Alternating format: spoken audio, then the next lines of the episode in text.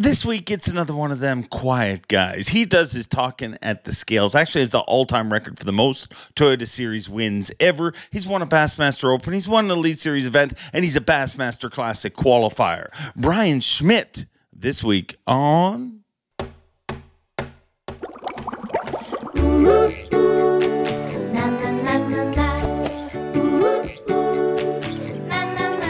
I'm Bob Cobb from the Bassmaster.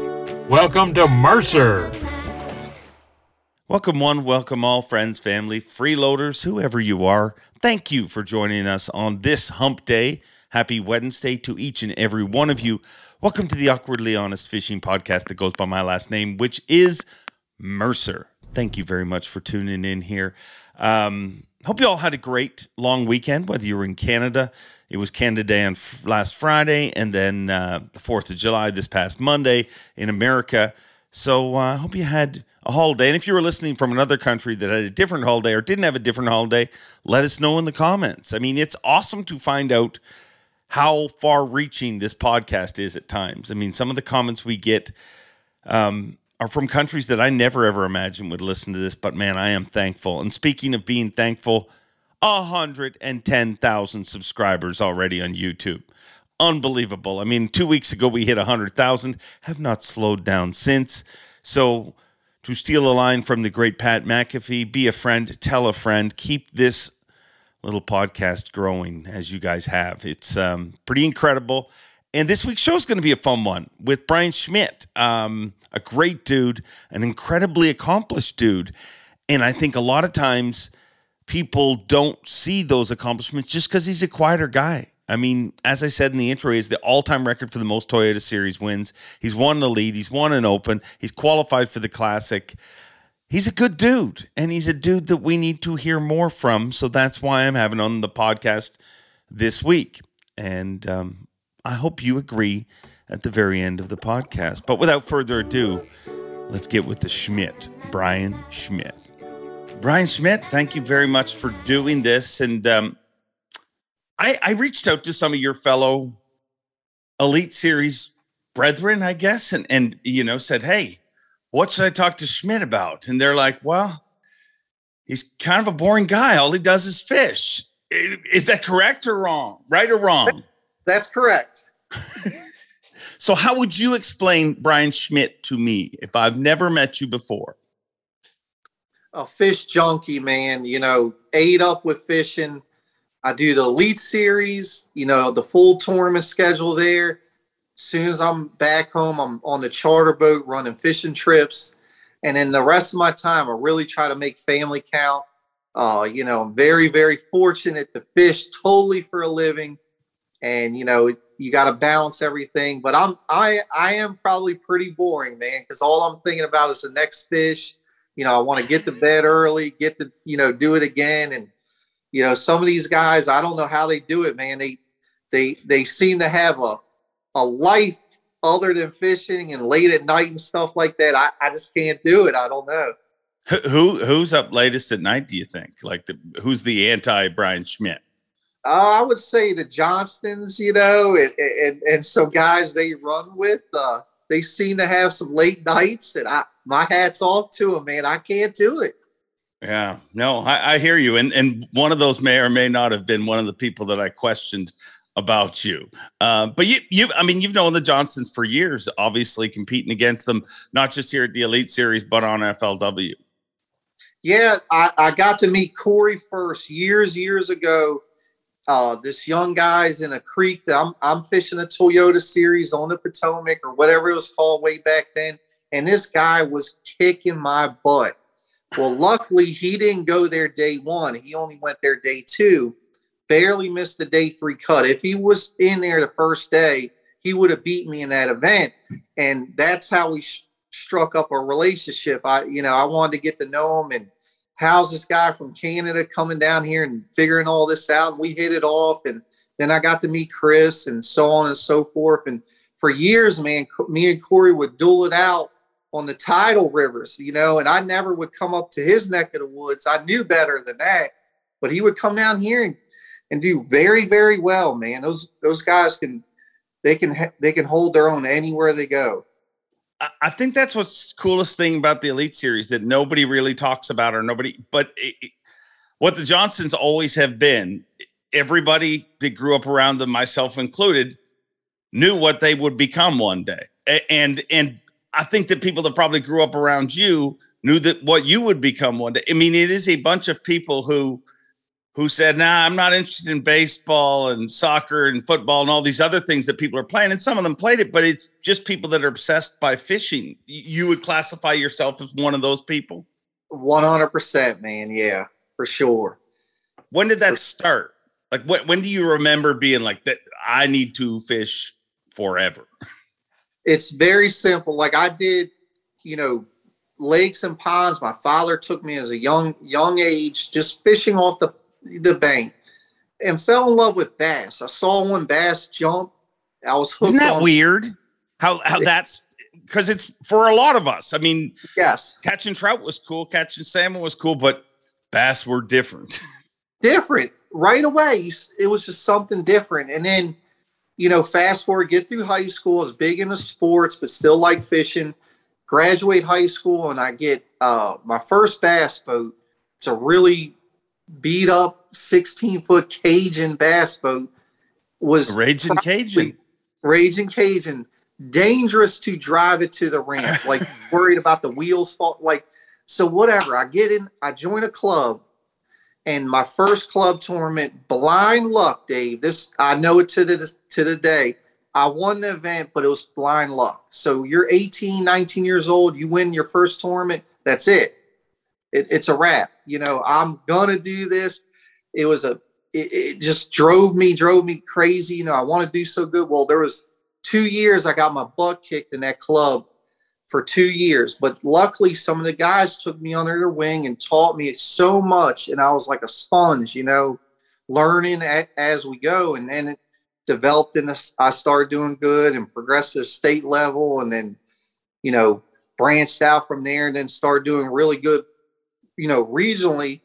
And I said, you know, I'm going to take a chance and try to do this as a professional. And first couple years tried to do what we do on the Potomac everywhere I went, and that didn't work. And we learned and we adapted. We learned about spinning rods and clear water and stuff like that. Now, you know, I'm not as versatile as I need to be, but I've been around long enough. I've seen enough things, you know, and I can adapt. And I'm very pri- privileged to do it, man. What what sports did you play in high school? I gotta I gotta go back to that and ask you.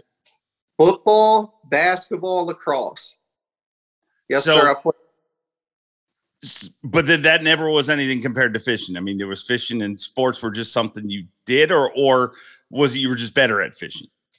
Ah, uh, that's a whole weird thing. But I was ate up with basketball just as I am with fishing. There was a time where fishing kind of took a back seat in middle school and high school to to basketball, and whatever reason it didn't work out, you know, and and I realized I'm not going to be in the NBA, you know, fishing was right right there again. And then and then as soon as we were done with high school, it was like all in, you know, and just every spare minute I could, I was fishing. So, is there anything you took from those sports, or is fishing totally different? Because I do see some people that come from other sports, and a lot of times you see them and they are trying to get pumped up before takeoff. They have tunes in their ears and they're and it almost like to the letter. I mean, it almost is a negative in fishing. I've found. You know what I mean? Like the more calm, mellow somebody is, the more successful they seem to be in this sport. As you know, I'm pretty calm. I'm pretty Very mellow, calm. And, and I know that you you know it's a mental game, man. And, and the the playing sports the coach would always teach you know you got to know what you're supposed to do. Keep your you know keep your mind about you. Don't make mistakes. Control what you can control and work hard at it. And we've adapted that a little bit to fishing. And then being from where i where i am on the potomac upper bay you always fish in crowds. So i learned a long time ago you can't be worrying about what everybody's doing you got to just focus in on what you what you do and I kind of will put blinders on to everything other than what I'm doing fishing. And it it works for me at times, you know. Yeah, I mean, clearly it has. I mean, you you've gotten an incredible record. If I look at you know the success you've had, obviously the all time record for the most wins in Toyota Series events. Um, you know, you've got a few tour level wins, you've won a lot. But when I look through, and I and I don't mean this as a negative, but I but when I look through your place, and I'm like, dude's in sixth, dude wins, dude is in twelfth, dude is in ninety eighth, eighty eighth, like if you could remove those, like literally replace those 80s with 40s, you'd be in contention for Angler of the Year every year almost, it seems. Why? Dave, Dave, it's it's something that I'm really trying to gather myself. You know, on FLW, it's it, it was different. You know, there was 180 guys or something like that, and you could have a bomb, and the top 10 would erase it. You know, and and not to say the talent was any different, but it just seemed like the points were a little different. I wish somebody would have beat me in the head when I came to elites and said, Brian, do you realize how important every point is? And it just wasn't the nature that I had to, you know, FLW four or five years, that wasn't as important. You could make the Forrest Wood Cup with a few bombs if, as long as you had a few top tens the Elite Series is different. It's 90 killers. Every point matters, man. And my first year, buddy, it was like I, I was going to come out here and I was going to hit a home run on every tournament, make some noise. Well, you can't always fish like that. And for the life of me, it seems like I either hit a home run or, like you said, I'm I'm down there and it's like I'm out to lunch. But the reality of it is, I think I cannot accept if I'm not on the right thing. Once you know the right thing, it's like you keep searching for it. And, it, and it's like, okay, it's time to back up and punt, Brian, get every point you can.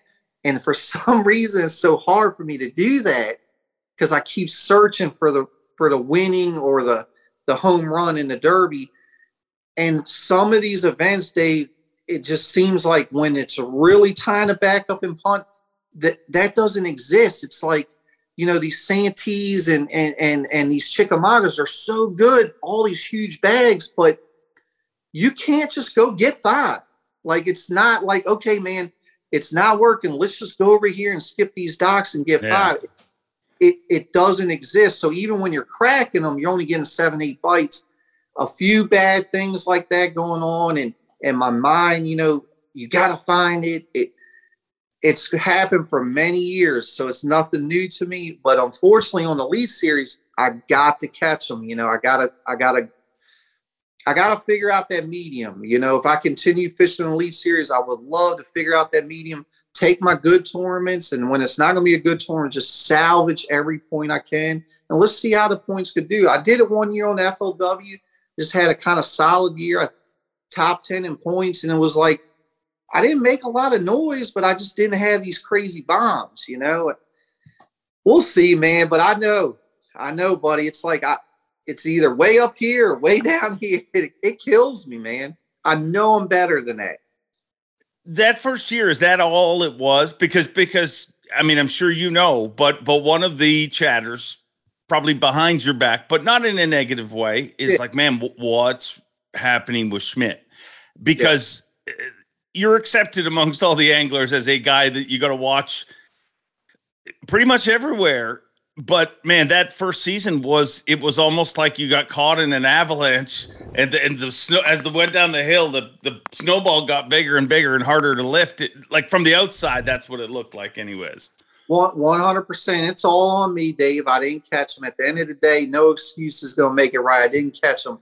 There was a combination of things that I think contributed to it the season, you know, the COVID season, we got into these fall events a yeah. little bit. Kind of had a few of those tournaments marked on my calendar for the original date, you know, and you got a lot of feelings to what would have happened. You couldn't get away from that. That's all in my head. And, and just like I said, just really didn't realize how important every point was. That was my first year as long as I've done it, you think I would have known this, but it's just different on the Elite Series. You can't say, "Oh heck, I'm gonna keep swinging." You got to get every point, and sometimes you know, just hey, let's just back up and punt. And I didn't do any of that. And then couple events were going to go very, very well.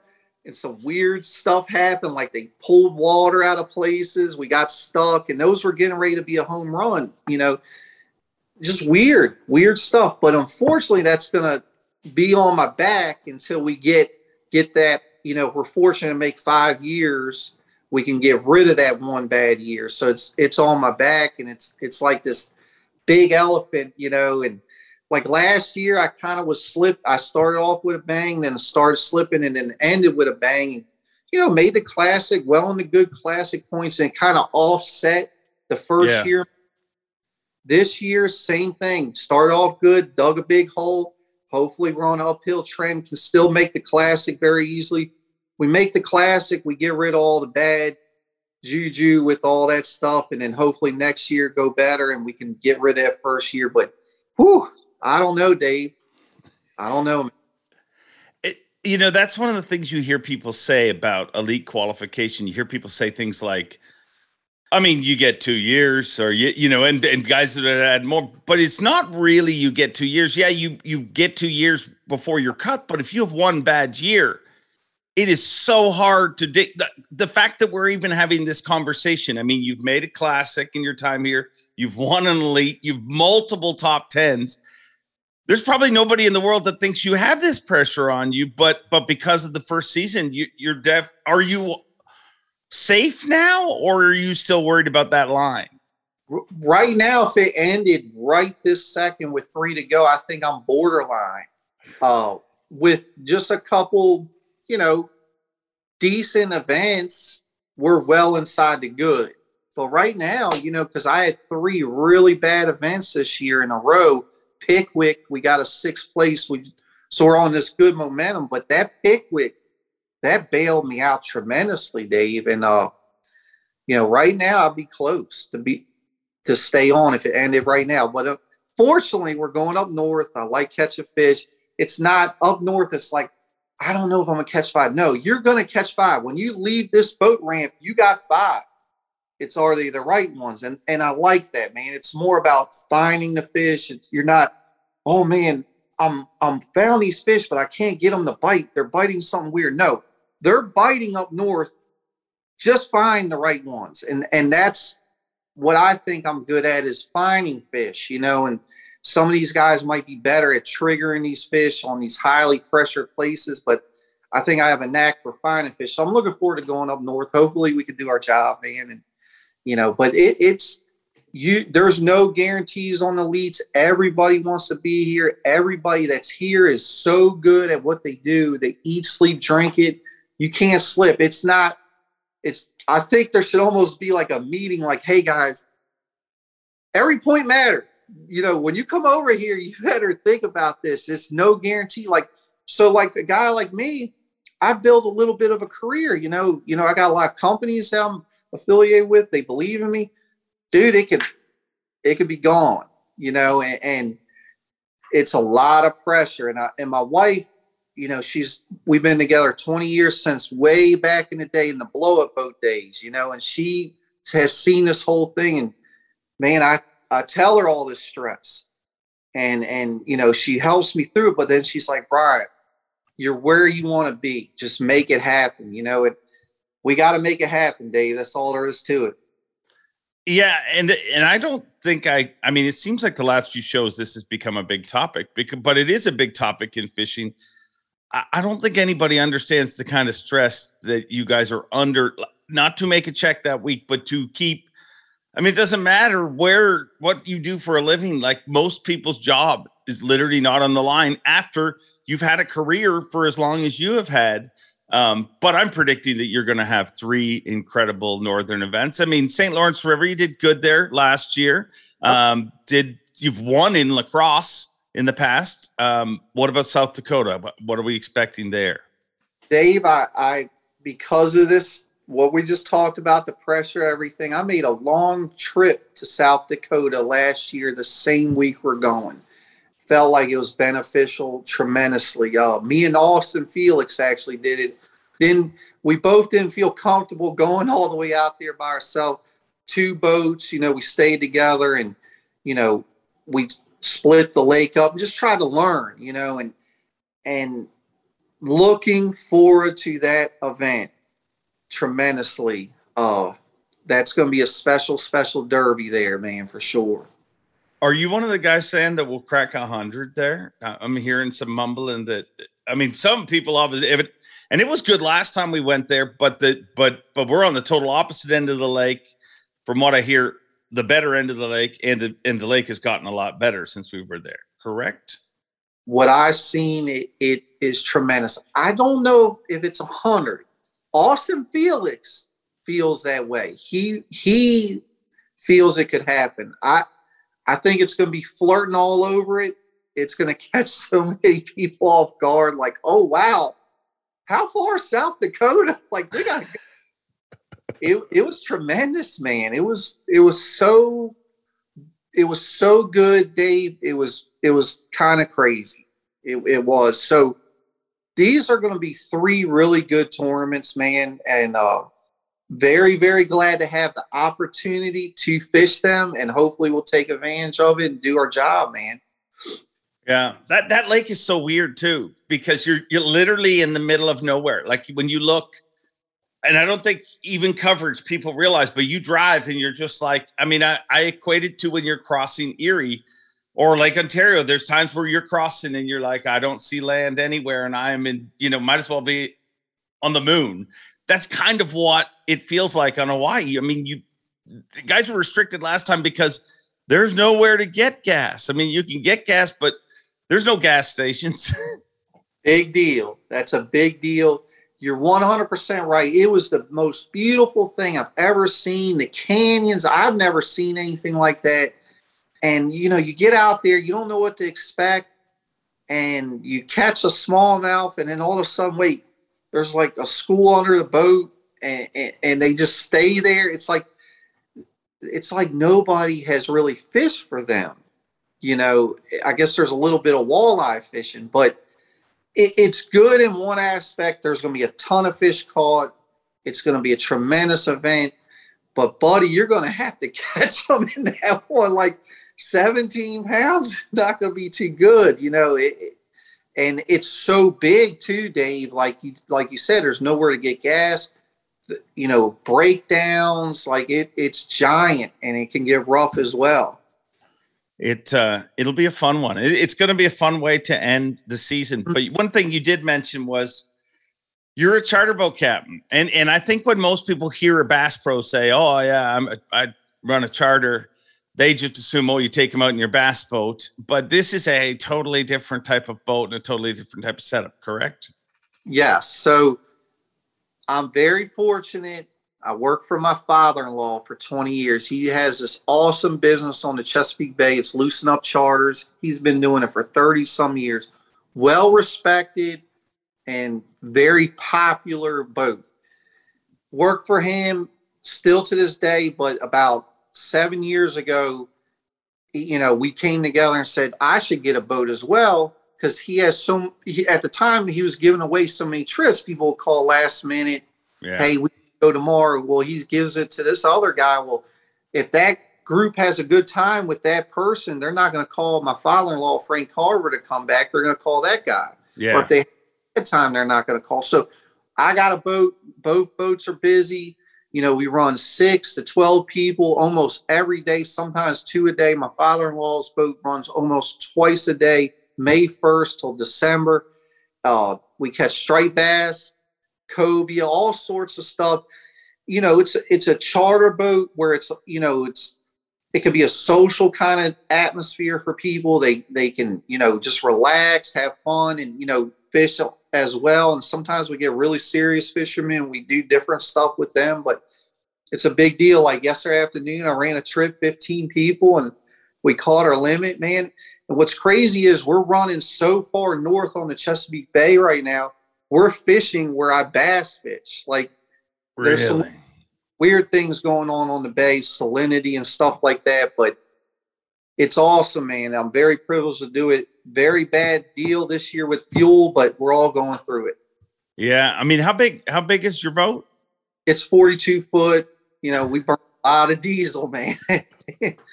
so, so you're like the only Bass Pro that like goes to a tournament and is like, "Whew, Thankfully, I'm only filling up a bass boat today. Yes, and another thing that's bad about that is I'll get off the big boat. I'll run a week of trips on the big boat, and I'll get to somewhere like Champlain or Thousand Islands, and there are two and three footers out there. Who cares? well, whoa, this isn't my 42 foot boat. so little brazen when it, with rough water. Probably not as bad as the Johnstons, but I'll, you know, I'll go out there a little bit. that, that's pretty cool. So, so I mean, you've had all kinds. That I mean, that is a fishing boat, kind of party boat. Just yeah, it it all depends. Yes. Yep. Yep. You're a bartender, security guard, fisherman, entertainer. You know, it's a lot. It's pretty wild. That's pretty wild. So, and you still do how many trips a year doing that? My, I, my boat goes about 200 trips a year. Unfortunately, this wow. year I'm not going to be there as much uh, as normal. I, I sign up to fish a lot of events, but generally speaking, Dave, if I'm home, I'm there. You know, I, I, I try to do that, man, as much as I can. But this year, with me being gone so much for events, I'm also trying to take a little time to spend with the family as much as I can too, man. You know, when you're traveling, my family doesn't travel. You got to balance everything. And my son's at a very important age that he needs daddy a lot. And, you know, just it is what it is, man. And trust me, um, my my kids are getting older, and, and daddy needs his son a lot too. Trust me, th- those there's no time. I mean, no matter what I've done in in life, and I've been lucky to be able to do a lot of cool things. But there's nothing I've ever done with my kids that I look back on in my family and been like, yeah, that was really shouldn't have done that. That was stupid to spend time together. That, well, I mean, right.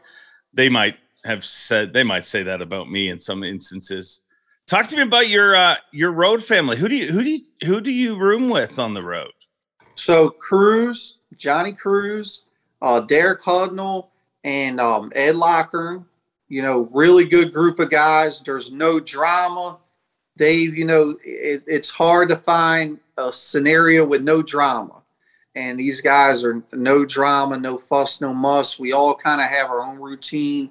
John likes to book the house we all show up, pay what we got to pay, and and you know, we just go at it. We we work together a little bit. You know, hey, maybe not spots, but hey, man, you know, figured out a little deal. Maybe try this where you're fishing, and, and it's just a good atmosphere. You know what I mean? Do you like that working with other anglers, or or is that something you do?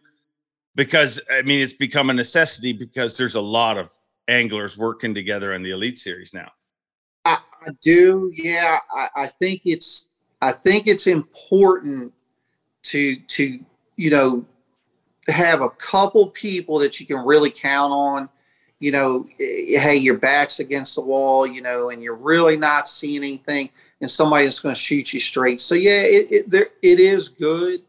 Um, sometimes I wonder, you know, if some of us would do better if hey, you weren't allowed to do that, and you yeah. only to count on yourself. And and you know, but that's just not the way it is. So hey man, if everybody's doing it, everybody's kind of got their click, you better have a couple of guys you can lean on as well. And, and from talking to you guys, it seems like the most important thing is just trust. It's having people that not so much the information they give you, but when they do give you information, whether it be that's happening or not happening, you you have to be able to trust them you have to be able not just that they're telling you the truth but trust their abilities to know like hey i don't need to go second check it you know I, if he says they're not eating a, crank or whatever the technique is you you you have faith and ability in them. Big big deal. Exactly right. I agree with that. If you could change one real one rule on the elite series what would it be? Or i mean uh, or just introduce a rule to or is that it? You know, there was something I was thinking about recently. I, I, wish I could remember it. There was something I was like, man, we should do that. Um, definitely no off day. Brian does not like the off day. I like to let's get it going. Uh, number one, one more day away from the family. Yeah. Number two is you kind of lose a little feel of what's going on like, yeah, you get to rig up and rest, but like I like, you know, at 5 p.m. the day before the tournament, going to check something, Dave, and get a couple bites. And you're like, I'm going to see you in 12 hours. You know, I feel better about that than having that full day for something, especially in the spring, man. Everything can change so quick. That would be that would be the deal for me, which you know, it's not a big rule, but hey, let's just get rid of it, you know, and especially way fuel and everything is now, just another day of travel. So yeah. Yeah, I mean, I, I, it's weird that off day, which we never had off days, um, and then it became a thing where anglers, because at FLW you guys had uh, off days, so with the influx of a lot of FLW anglers, they started asking for it, and now it's like there's like ten percent of the people that adamantly want it. There's ten percent of the people that adamantly don't want it, and then the eighty percent is like, eh, they, their vote swings depending on who they're standing beside. Am I right? Yes, you're exactly right. Yep. so we'll we'll see, and and I agree, like especially in the spring, like if it's if it's later in the year when things set up and stay set up, but at the spring of the year, uh, you know, everything changes so quick, and it almost feels like every time we have an off day, we get screwed because it's like that's the day that they would have been chomping, and we start the next day when it's not near as good. Yep. Yep. It. Um, what motivates you more, a good event like coming off a big finish or a bad event? Uh, good event.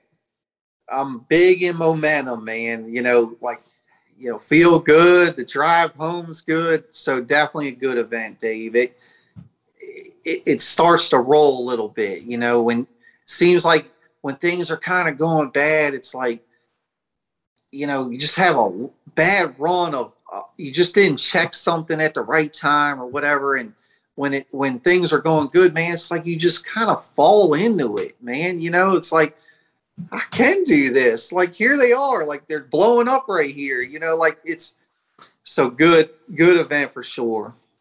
It's crazy though because I and I totally agree with you from everything I've seen. When people get rolling, when they stop second guessing and they're just like, "Oh, they're doing this. Okay, let's go do that." Oh, they're not well, they'll be here then. Like it's almost a certainty, but it's like the hardest thing. Like I've watched anglers on both sides of it, like literally the same individual when they're on, you know, when they've got it going and when they don't have it going. And you're like, even if I said this to them, I just make the problem worse because then you're like, okay, I got to be happy. I got to be more certain. And you're, you're trying to force yourself. Is that one of the most frustrating things as a professional angler? You know how to do it, but you, you just can't make it happen all the time. It it truly is, and, and you it can get so bad where you're like, dude, I don't even belong out here. But last week I just won a tournament. What you know? But like the next week, I shouldn't even be out here. I don't deserve to be out here. And literally, you're like a cast away from it, you know, and you don't even know it. But when it's going good, man, you, you, hey, you pull over, your wife calls, and you kind of drip. Oh, wait, hold on, babe. Like there's a five pounder, you know, like it, it's weird how it happens, man, you know, and, and, I've been doing it long enough. Like when things start to happen, you, you, you start to see little glimpses of like, wow, that shouldn't have happened, but it did. It's going to be a good week. And, and, you know, I'm big into that kind of good juju kind of stuff. And, dude, it, it, you know, I'm going to try my best, man, and, and work my butt off. And it's like, you know, when it's bad, man, I just try to, I try to have about 12 hours to myself. You know, hey, 12 hours. I don't want to be around anybody. Just kind of, whoo, you know, and move on. And then, then I'm good, you know, and, but it, it's so rewarding when it does happen good, man. You know, like you feel so good, like you figured it out or, you know, it's an awesome deal, but it's like it's like this day, it, and and that's the difference. You know, Bryan Schmitt compared to like Brandon Palaniuk and, and Seth Feider and these guys is always you, you know there's none of this, you know, and, and I don't understand. Like I can win, man. You know, I can win with the best of them, man, but sometimes it's it's just too much of that. You know, you've won a lot. I mean, if you compare the number, you know, like several couple of tour level wins, but I think your total wins is like 14, 15, 14 wins, I think. Anything those all have in common? Like, is is there anything like in your head where you're like, uh, yeah, when I won, I wore the lucky underwear, or what? Like, or is it, or is something on the water? Grass. I mean, that's that's the biggest thing. Uh, most every one of them have related to grass. I think of yeah of some sort. It's either a river or a lake with grass, and um, you know I've had some solid events not fishing grass, but man, dude, it's like if there's if there's grass on a fishery, my confidence level is through the roof.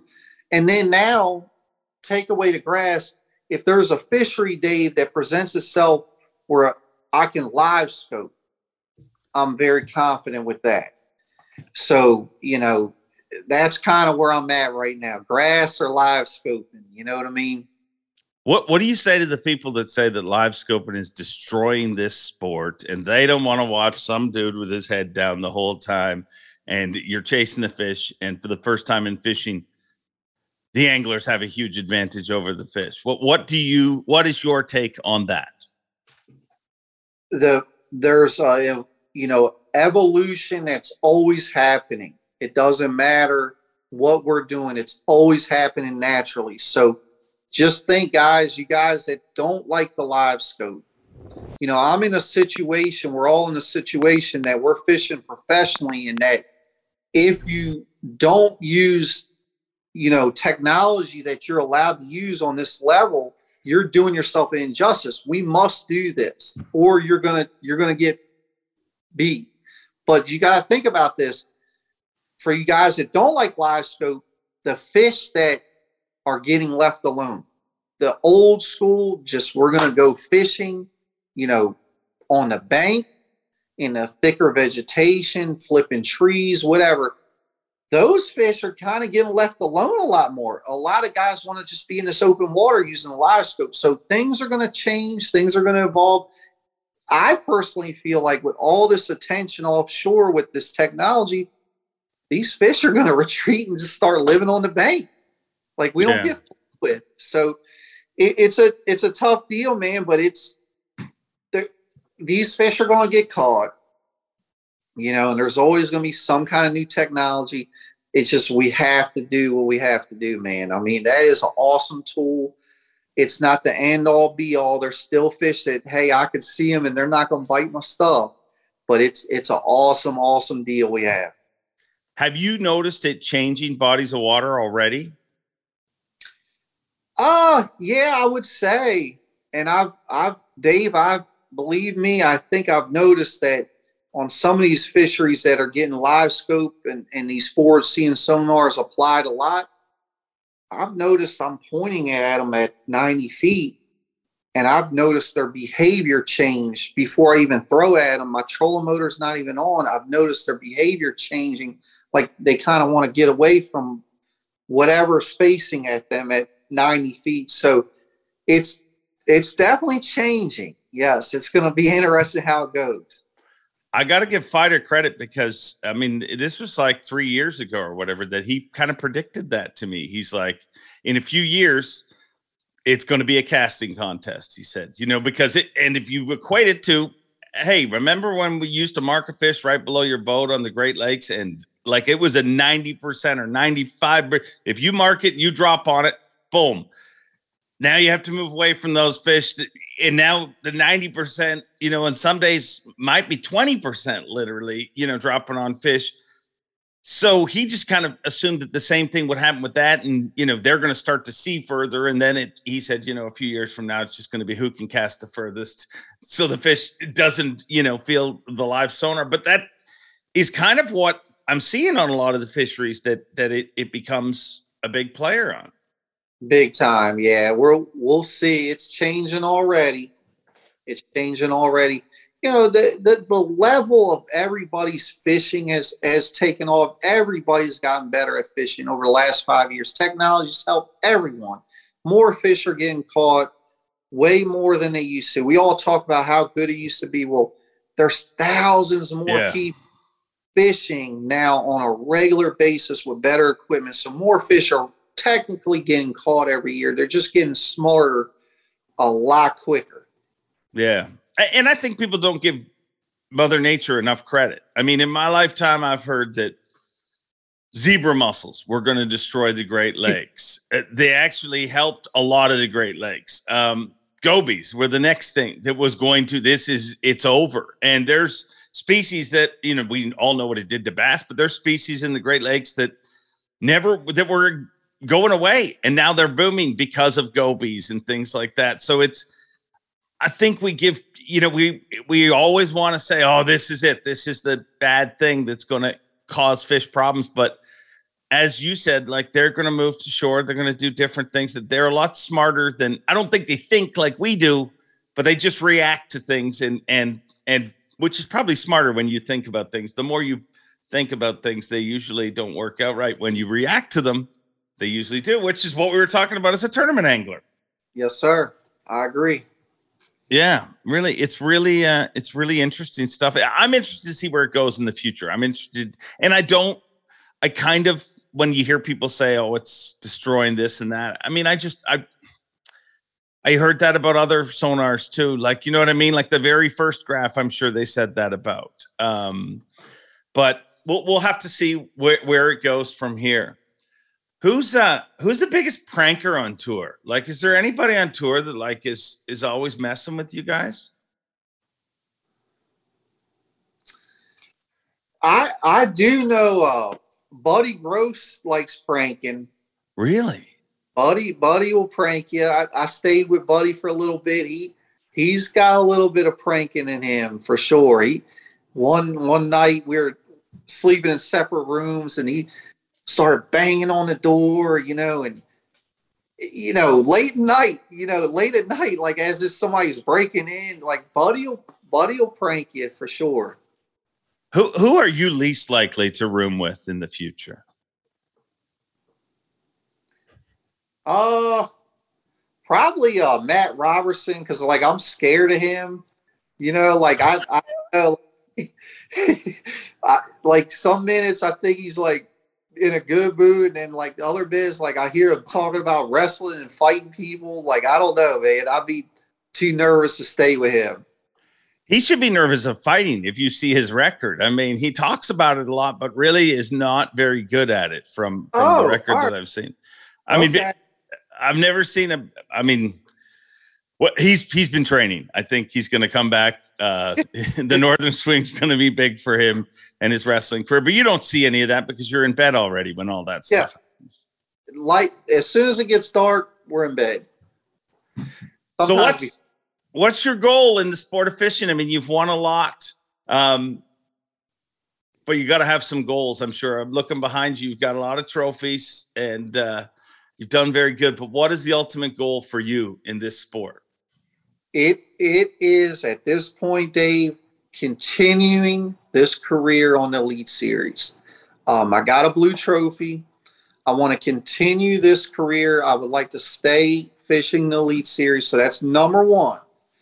And number two is to have to make a classic that's possibly on a grass, you know, a grass fishery. You know, I guess they'll continue doing it in March timeframe to possibly one day make a classic that's on a grass fishery and you know that that's where we're at you know to maybe threaten a classic you know make a run at a classic.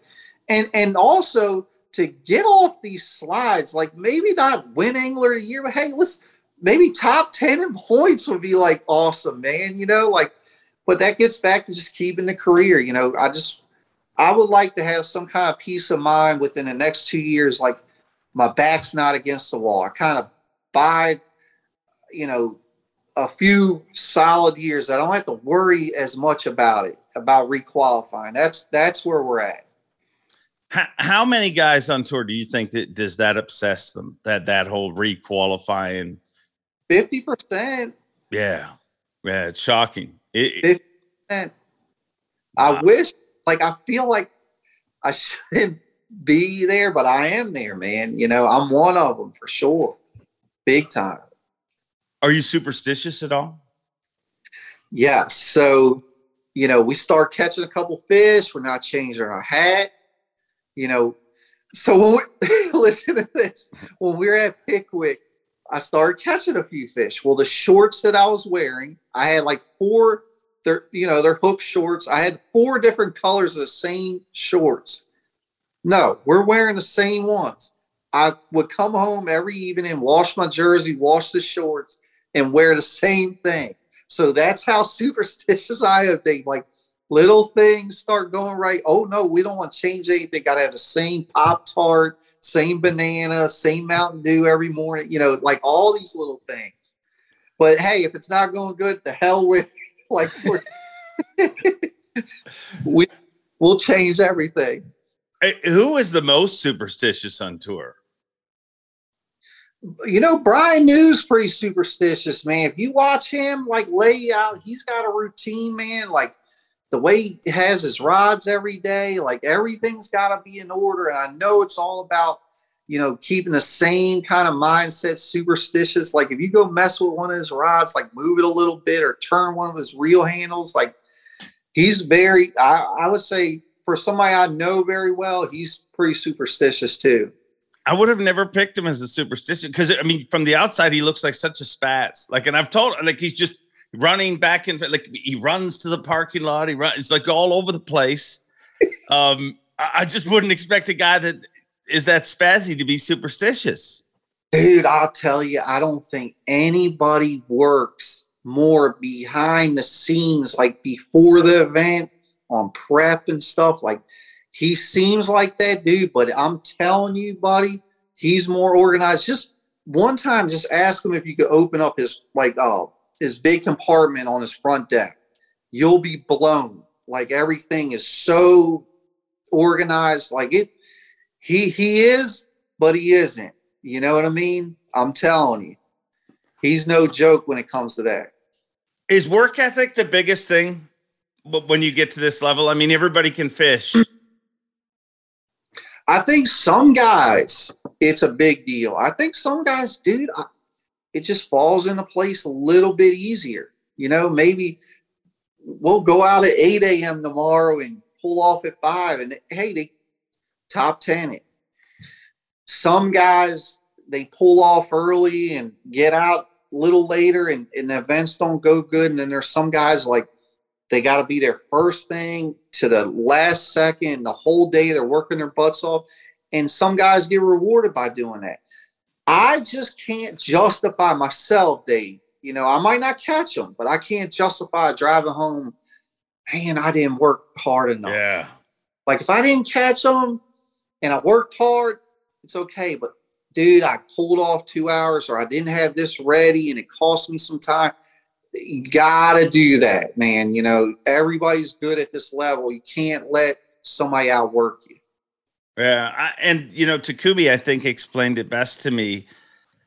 He's like, man, I we all give up so much, you know, to be away from home and to chase this. And he's like, and nobody knows how it's going to work out. But if I'm going to be away from my family, I'm going to do everything I can to make sure that I'm not leak because that's got to be the worst feeling in the world. You know, even if you get a check and you're leaving, okay, you're like, but I took a half day off. I mean, that 30th maybe could have been a top 10. Yes. And at the end of the year, those valuable points, you know. So yeah, man, I, I'm a big proponent of, of putting in that work. You know, um, when when I leave, everything at home's taken care of my wife, she'll call me at night. We'll have, you know, talk about what's going on, but it's all in sun up to sundown. I might not be able to do as much prep, pre prep, like tackle prep as I would like to do. It's just the way it is with life and, and, and you know, another job. But when I get there, it's game time. And, and, and, you know, I just, I believe being out there as much as you can helps. There's so many random times, Dave, where just like we talked about, some weird thing right at the last second, something jumped over there. There's a whole damn school. Well, you could have missed that by two minutes. That carried you all the way to the top 10, you know, and it's a big deal. You can't, I can't. Bryan Schmitt's not good enough to pull out early and not work hard. You know, I got to work hard. Have you ever finished pre-fishing knowing you're going to win a tournament? Like really in your heart been like, Lots can go wrong, but if this goes right, it is game over. I think I have. Yeah, I think one Potomac event. I found some like you you know how you ever find fish where they're not supposed to be there. Yeah. Some weird thing. I found that on the Potomac, which was a rarity, and they were there for a month leading up to a derby. Wow. and I checked them like the day before the event, and I, I knew, like I knew, you know what I mean. But that's so rare, man, so rare. You said at the beginning of this chat, you said, you know, I went for a few years getting my teeth kicked in, learning from guys. Does it amaze you or fear, just bring fear in your heart or whatever when you look at some of these young guys coming up now? Like it, everybody did what you did. Everybody would come, with the exception of the very few, like a Kevin Van Dam and guys like that. But you, there's so many legends that got their heads kicked in for a few years to learn. But it seems like they come ready to swing as soon as they arrive in the Elite Series now. I used to say you had to be a master of your area yeah. before you ever thought you could go out professionally. It's not that way anymore. You you hit it on the head, man. These guys are locked and loaded. It's like 20 years put into one year. Like they got all the information, they got all the mindset. There's only one separations time on the water and decision making, you know, but dude, they're ready. There's nothing that they don't know about how, what, where, technology. It's so different. Like we we spend so much so much time just learning how to navigate places and you know, then we might figure out how to catch them. Man, it's not that way anymore. And like, you know, back in the day, Dave, like if so and so won a tournament, like wherever you're from, sure there was a guy that would win a tournament. You didn't know where he won. No. Unless you were blessed to be on that same area that day, or you won an event. Nobody knew where you won. You that stayed secret. Do people know where everything's won before you even weigh in nowadays? Like it's you know, even at a local level. So everybody's caught up so quick. It's different. There's still, even with all that being said, there's still a few guys that seem like consistently still do better. And they're that intrigues me. That's what I think intrigues me more about anything about fishing is that there's different levels. Like I know there's guys that are on a different level than me and it makes me want to keep doing this because like i want to see i want to maybe be close to that level one day like we're not all the same you know and even with everybody having the same equipment and the same knowledge there's still separation and that shows you there's different levels and that that intrigues me big time Who are those anglers that you would say are on a different level, like in your head? I mean, dude, you got Christie. I mean, how long? You know, he's been just Yeah. he's a uh, you know, Hackney man, Palaniuk. I mean, you could go down the list. Feider's definitely becoming one of those. You know, not to take anything away from him, but he's been on a roll as of late. Um, you know, there's there's so many guys. There's guys that are not with us anymore on different circuit. They're it's just a different level and it's been that way for so long with them guys you know and i don't know man you know it's it's an awesome deal we get to do you know and we're not all the same you know in any given day you, you can be on top but some guys stay up there a lot longer wheeler you know like i mean michael neal some of these guys thrift Yeah. it's different it's a different deal Do you think they think they're on a different level? No, I, I don't know for I mean, everyone's different, but I know Thrift very well. If you talk to Thrift, you think he's the worst fisherman, like he's down on himself. He, he doesn't ever let his head get here, you know. But dude, we all know. I mean, he's yeah. he's nasty, you know. But I don't know how everybody is. Like some guys, they might feel that way and express it that way, but I think you always have to have a bit of a chip. You know what I mean? Like, I, I mean, I've said it to Wheeler openly. Um, and and sometimes he's taken it the wrong way from me, but I'm like, dude, you all of those haters are what fuels your fire. And if they go away, your fire, I mean, because it, look at his life. I mean, his life, he's, he's young kids. You know what the pressure of that is. You know, you've you've won. It's really hard to get to a level, but it's even harder to stay there. But what keeps you there in most situations is the people that said you couldn't do it. You're exactly right, Dave. Yes, sir. And I've had, I've experienced that, and it definitely helps somebody really when you want to prove something and you really feel in your heart. It definitely helps you, man. And and I believe you're dead dead on with Wheeler. I do. He's nasty regardless, but it's just a little more because there's there's probably deep down there's a chip on his shoulder.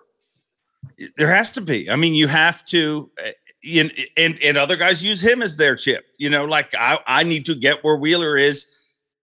It, something has to drive you to you know. And everybody says, "Oh, I'm just happy to be here. I just want to make a living." I get that. That's how everyone starts. But but when you're there, you wouldn't need 12 hours to recover from a bad one if you didn't care. You're exactly right. Believe believe me, Dave. There's it, it's I, I don't show it, man, but like I want to do it. You know, I want to I want to win events. I want to do it all, and it, it, it, nobody's harder than yourself, man. You you know you hold yourself to such a level, and you're so hard on yourself when you don't do good. But just from a family atmosphere, I need I need that twelve hours. You know, before uh, daddy can be daddy and I can be a hus a proper husband. You know, let me get that 12 hours just to, you know, because it's it's weighing on me. What's the toughest thing about being a professional angler? For Bryan Schmitt, it's the time away, the travel. Now the kids are getting to that age. You know, when Dylan was two or three, it didn't matter. You know, I got a two year old daughter, Dave, but I got an eight year old son he sees me hook up to the boat. That's a tough deal. The time away, um, you know, the travel and the time away. That's it. That's it. You know, I, I, I think that I mean that that's what I. It's always my answer. You know, being away from home and um, toughest thing to leave, but the greatest thing to come home to. Yeah. And it, it's it's tough that way. But what's the greatest thing about being a professional angler? When when you outdid your competitors and you get to hold a trophy. You know, that that's the best rewarding deal. It one day, man, it could be luck. Four days, buddy, it's not luck. You won the chess match for four days.